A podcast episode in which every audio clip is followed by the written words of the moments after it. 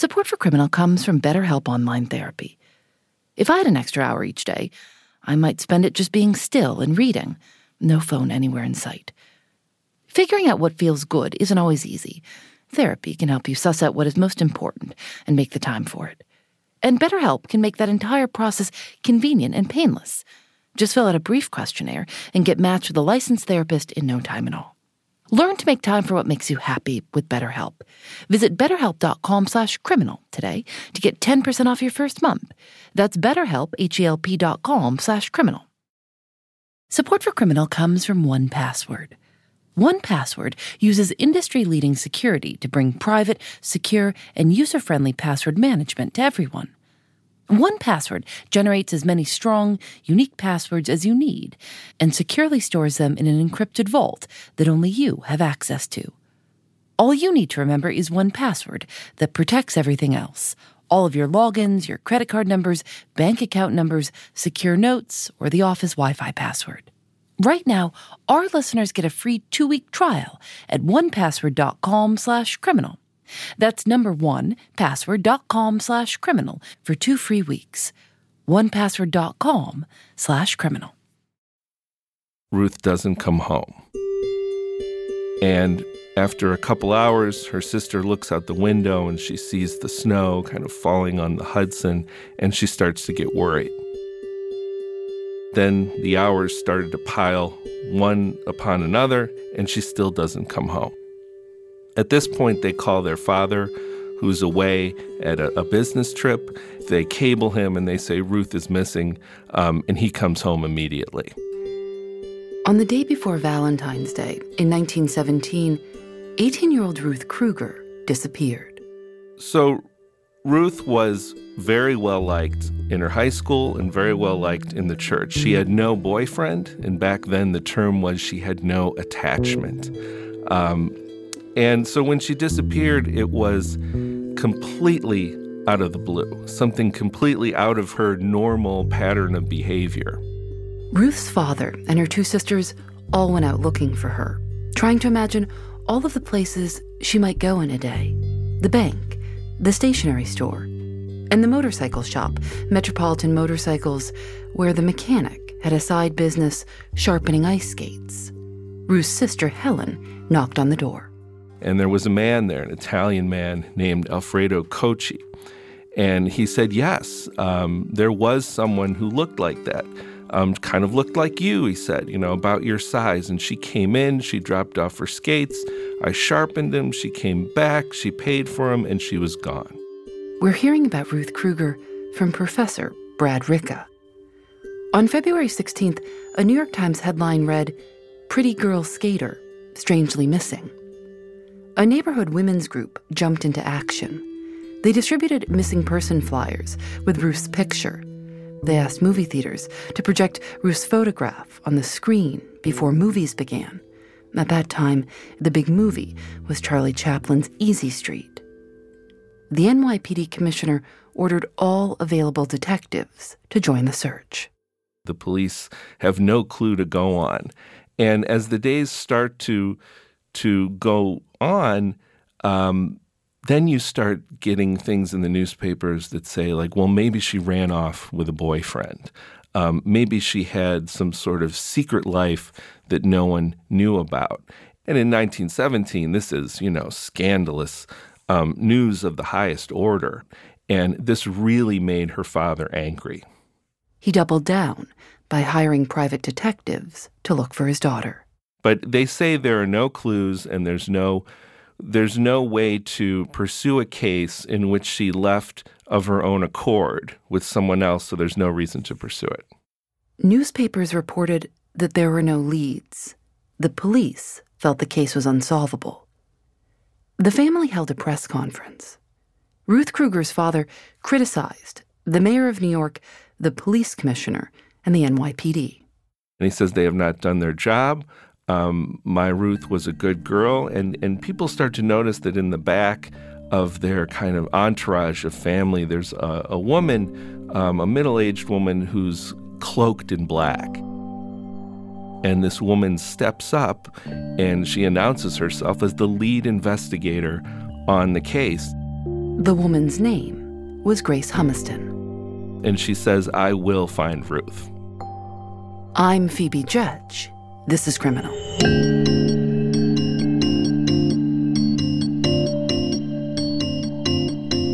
Grace Humiston was born in 1869 in Greenwich Village. Her father was an insurance claims expert and was often called to court to testify on different cases. He'd take Grace along with him. She loved it. Grace grew up and got married to a doctor named Henry Forrest Quackenbush. Uh, the marriage didn't last, however, um, when they discovered that the uh, esteemed Dr. Quackenbush had drilled um, holes into his waiting room walls um, to look at his patients when they were getting undressed. In 1901, she decided she wanted to go to law school, but she had to find one that would allow women. The only school in New York that accepted women was NYU.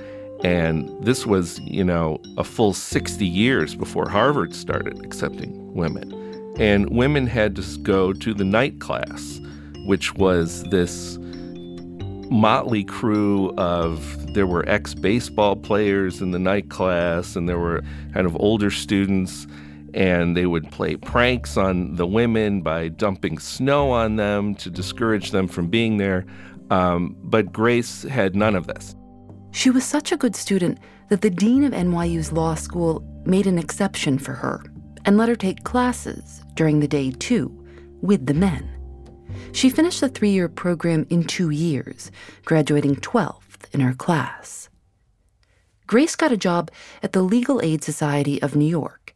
She passed the bar exam and then used her inheritance to open a clinic called the People's Law Firm. She hung a sign near the door that read, Justice for those of limited means.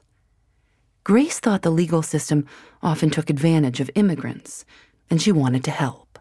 And she says give me you know what you can afford. And some people would would pay her a little bit and some people would cook her meals and some people would bless her. And there's one woman who says you know you have the ugliest hat in the world. Let me make you a new one. And she makes her a new hat soon after she opened her law firm grace got a letter about a woman in prison this woman had been sentenced to death by hanging she had less than a week to live her name was Antoinette Tolla. Antoinette and her husband Giovanni had recently immigrated to New Jersey from Italy. You could come to this country um, a little easier if you had a sponsor here in America. And so some of these smaller neighborhoods would have a big sponsor who would bring in people and they would support um, him because it was always a him.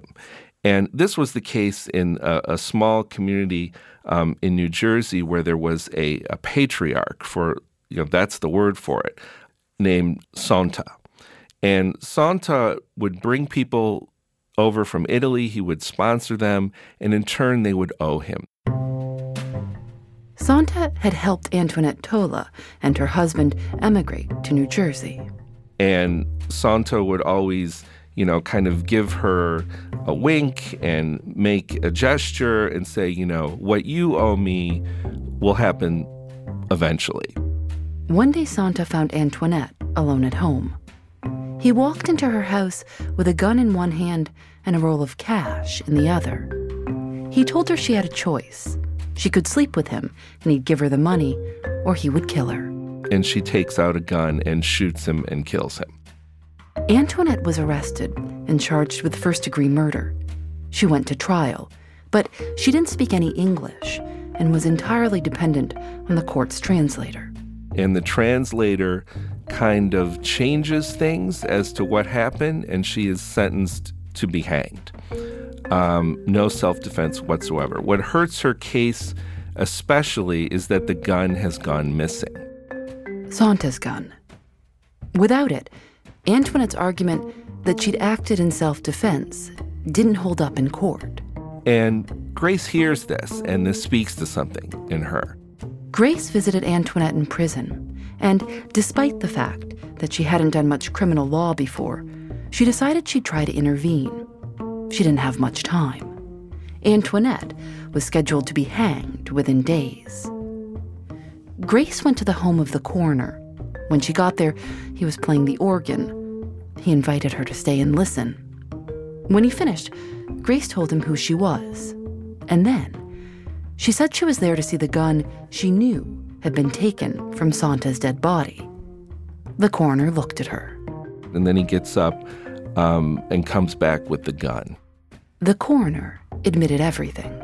That he had the gun the whole time, uh, that they had framed her um, because Sonta's power was so great. Um, people owed him even in death and were protecting him. Antoinette's execution was put on hold for 30 days to give Grace a chance to petition the New Jersey Supreme Court. When she did, she asked for a new trial in light of the discovery of the gun. Her request for a new trial was denied. But then, the day before Antoinette was scheduled to be executed, Grace happened to run into the governor on a train. She approached him and found a way to convince him to stop the execution. Antoinette's sentence was reduced to seven years in prison. The New York Evening World reported that Grace had done the impossible and that the quote, old graybeards of the New Jersey bar are shaking their heads in amazement over the woman's feat. She is rather worth thinking about. Some reporters said that Grace could solve mysteries no one else could because of her women's intuition. As word spread of what she'd done for Antoinette Tolla, her legal clinic took off. She opened a second location, then a third. Eventually, she had offices all over New York City. She was willing to do anything to solve a case. To investigate the conditions at a labor camp, she pretended to be a traveling saleswoman selling scissors. She would often wear disguises. She has to find different ways of of getting things done, she becomes a detective um, because she can't always trust uh, police departments and, and so forth, that she really believes in doing things herself. So she becomes, um, and she says this, unnecessary detective. And she kind of makes this her thing, and she's very successful in it. And because of this, she gets a lot of press coverage. And this leads to bigger and bigger cases and um, the Crugers see it.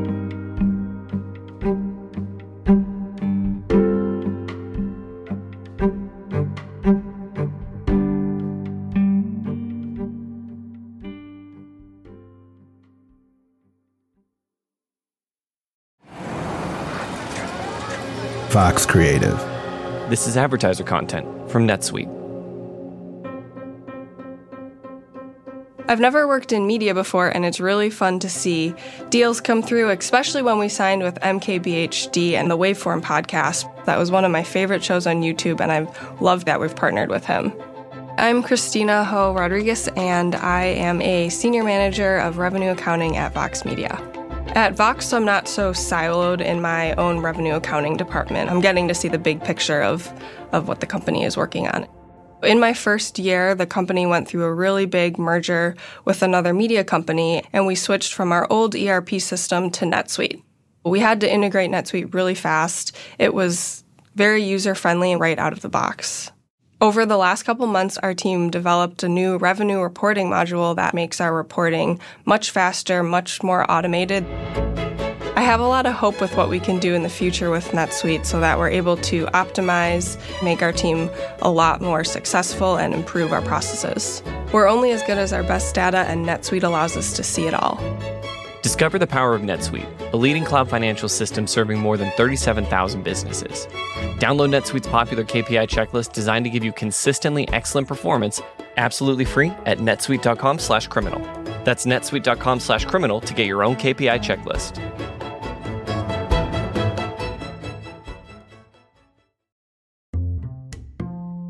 thanks to 1Password for their support. It seems like online password requirements keep getting longer and more complex. It's a lot to keep track of, especially when we're supposed to be changing our passwords all the time to be safe. 1Password uses industry leading security to bring private, secure, and user friendly password management to everyone. 1Password generates as many strong, unique passwords as you need and securely stores them in an encrypted vault that only you have access to.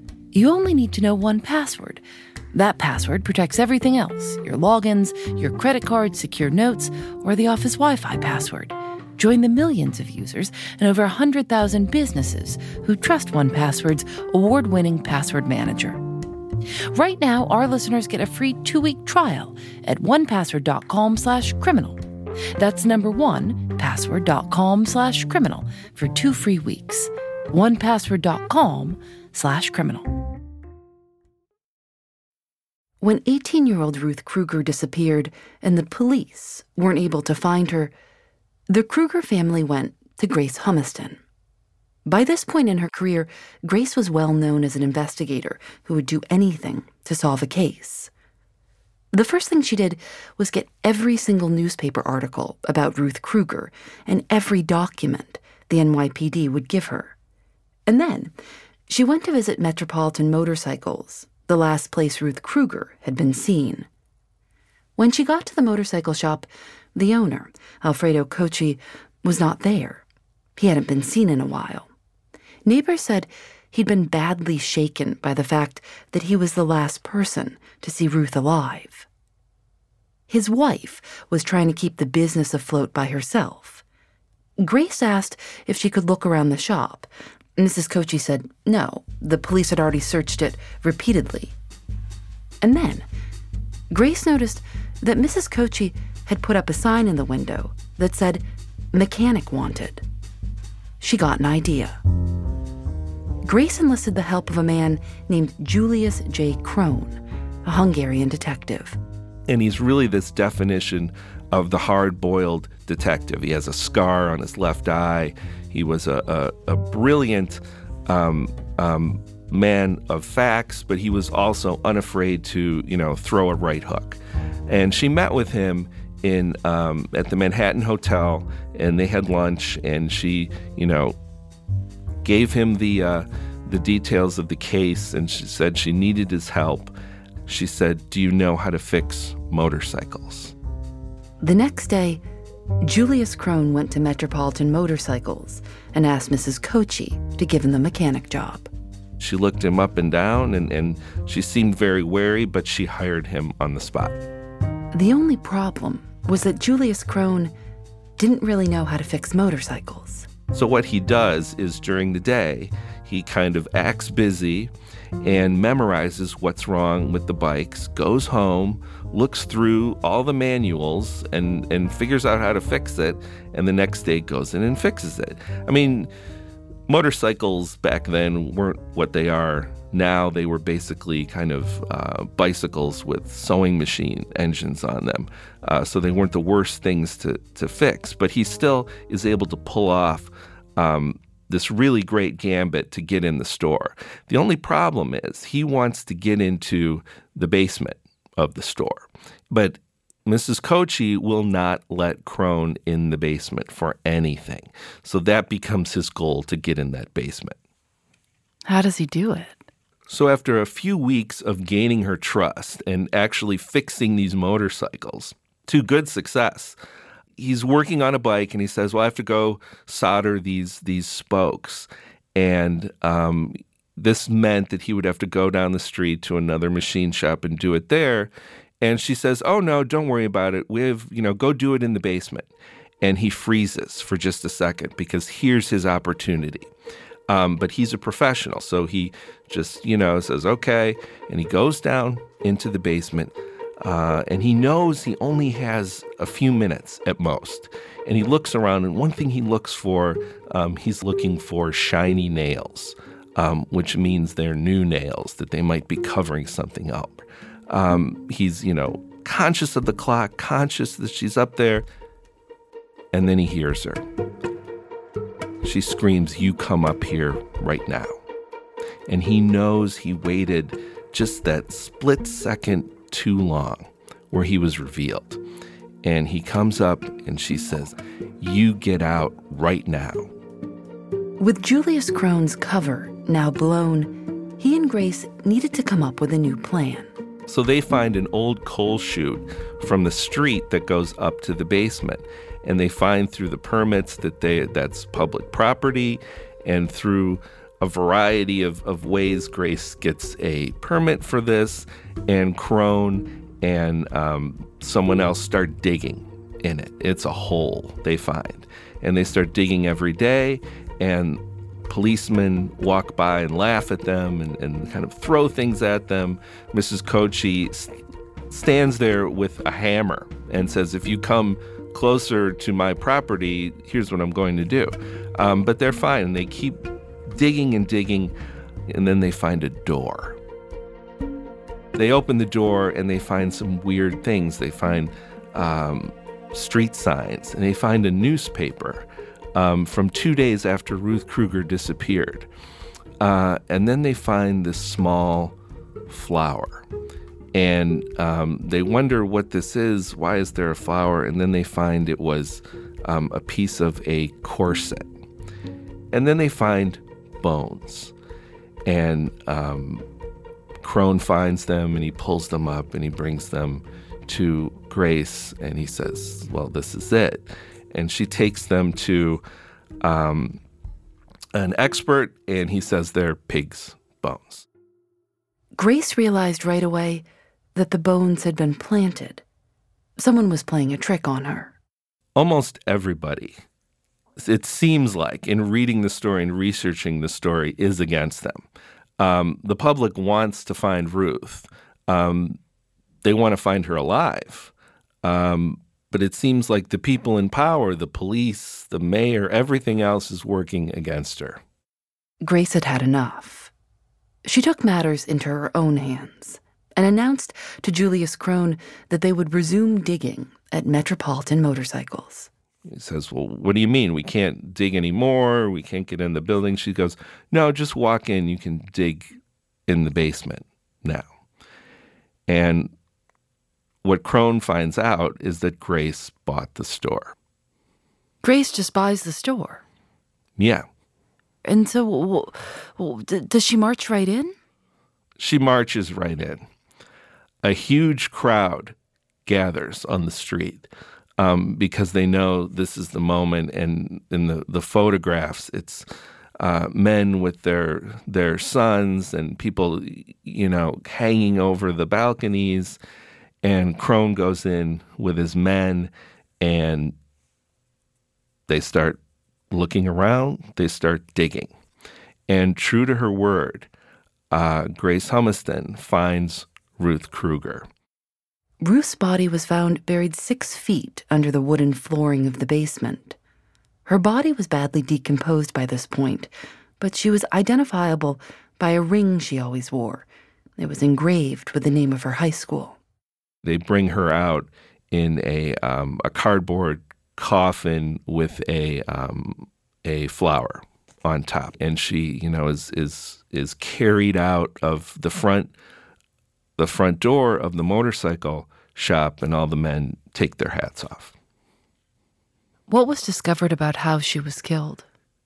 She had a, a bruise on her uh, forehead. They do an autopsy she has um, what they call a ripper's mark, um, which is she was stabbed uh, in the, the side.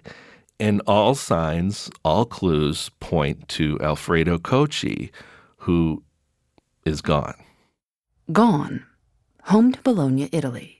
An AP reporter finds him and he says, Are you Alfredo Cocchi? And he says, Well, I suppose I am and he's he's kind of free in Italy, just uh, living with family and, and so on. Um, but then when they find Ruth, they send a, a cable to the Italian authorities, and it says "Hold Cocchi. He was held in an old monastery. When he was questioned by police, he said Ruth's death was an accident, that she'd fallen through the basement, and he'd tried to cover it up. But he also said he had tried to kiss her and she had rejected him. What came out afterwards is that there were others, that mothers started coming forth to the papers and saying, you know, my we used to live across from Cocchi and my daughter would go over and he said, "Oh, I'll make you I'll make your bicycle motorized and they disappeared and she ran out and said he tried to kiss her and this story began to repeat and it started to create a portrait of Cocchi as someone who was was headed towards this direction. Ruth Cruger's family wanted Alfredo Cocchi brought back to America to stand trial. But Italy refused to extradite him. They said they would handle it. Even though there wouldn't be a trial in the United States, Grace wanted to make sure that Alfredo Cocchi was punished properly in Italy. She gathered every piece of evidence she had and got written statements from people who'd known him. And she just sent it over. And what it did was it portrayed um, a pattern of behavior, not of murder, um, but of something leading up to that. Um, and he stands trial in in Italy, and in the middle of it, he proclaims his innocence and said his wife did it. She was jealous of her, and she did it. Um, but then that changes again, and he said, "I did it." And he said um, he doesn't even say it wasn't an accident, and he's sentenced to life in prison. After Ruth Cruger's case was closed, the press began referring to Grace Humiston as Mrs. Sherlock Holmes. Brad Ricca says Julius Kron was her Watson. And then, the NYPD had to answer for why Grace found so many clues they couldn't the NYPD undergoes its most extensive eternal audit in its history to this point. And this is largely due to Grace pointing out that they had missed key things in the investigation. But what comes out in the audit is not only did they miss things, but they deliberately may have covered them up. What they find is that Cocchi um, ran a gambling ring um, that many of the policemen were part of. And he also fixed their motorcycles. They even found a note in all caps that said, Protect Cocchi. So, you know, when they did these searches of his place, did they miss what was in the basement or did they turn the other way? And this huge investigation goes forward and it floods the papers for a year, and all these detectives get fired. The New York Sun ran a profile on Grace that began with the line The New York police let a woman put them to shame. It went on to say that trying to stop Grace is like flashing a red flag in a bull's face. The NYPD made Grace the first official female detective in New York. They gave uh, Grace a, um, a badge and they said she could carry a gun and she was going to head the bureau um, for missing people. And it was a big deal. And of course, you know, behind this all, because of this this massive investigation, is there's also a great deal of animosity towards her from the police because she showed them up. Parents all over the country began mailing letters to Grace begging her to help them find their lost daughters. And she focuses her life on just missing girls.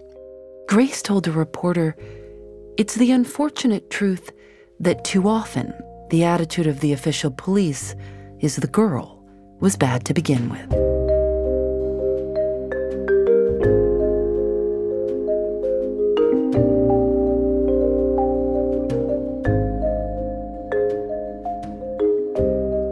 Created by Lauren Spohr and me.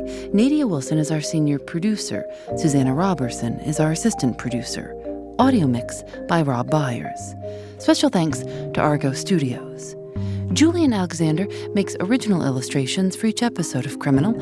You can see them at thisiscriminal.com, where you can also learn more about Brad Ricca's book, Mrs. Sherlock Holmes, the true story of New York City's greatest female detective and the 1917 missing girl case that captivated a nation.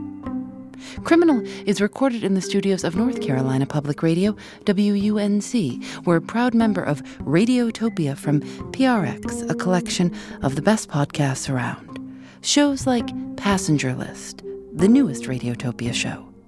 Passenger List is a beautifully produced new fiction series that tells the story of a missing plane, a cabin full of suspects, and a search for the truth about what happened starring Kelly Marie Tran, Colin Morgan, Rob Benedict, and Patti LuPone.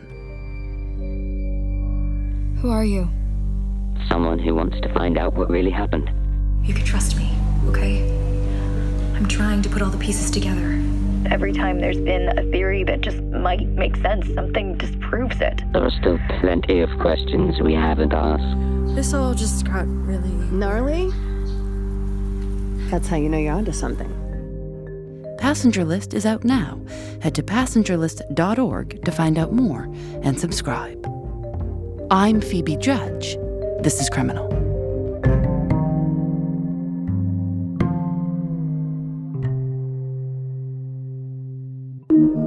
Radiotopia.